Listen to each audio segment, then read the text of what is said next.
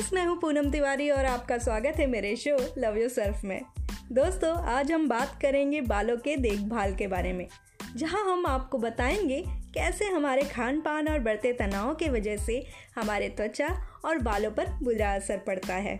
और हम अपने त्वचा का तो ख्याल रखते हैं, लेकिन हम अपने बालों को पोषण देना भूल जाते हैं। तभी हम बालों के झड़ने, बेजान और रूखेपन से परेशान रहते हैं।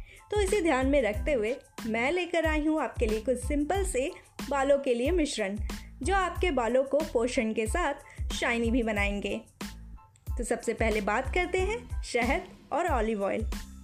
इसे बनाने के लिए दो चम्मच शहद में दो चम्मच ऑलिव ऑयल मिलाकर हल्के हाथों से सिर की मालिश करें।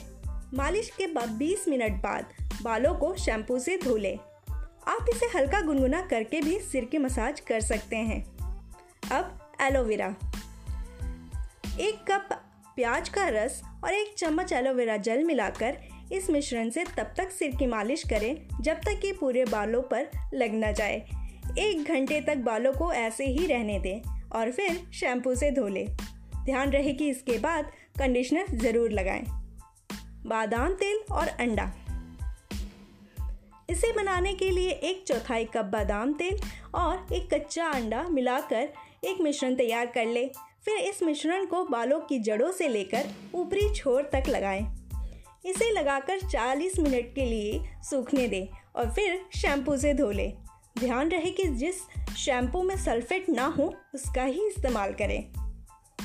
नारियल तेल और विटामिन ई इसे बनाने के लिए एक भाग विटामिन ई का तेल और चार भाग ऑर्गेनिक या सामान्य नारियल तेल को मिलाकर एक मिश्रण तैयार कर ले और एक एयर टाइट जार में स्टोर करके रख ले।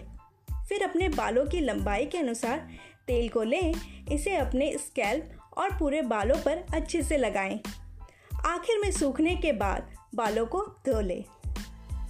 आई होप दोस्तों आपको ये टिप्स ज़रूर पसंद आए होंगे और इसके इस्तेमाल से आपके बालों के झड़ने की समस्या दूर होगी। ऐसे ही हम अपने अगले एपिसोड में उन फेस मास्क की बात करेंगे, जिसे लगाकर आप अपने तनाव को दूर कर सकती हैं और साथ ही रिलैक्स महसूस करेंगी।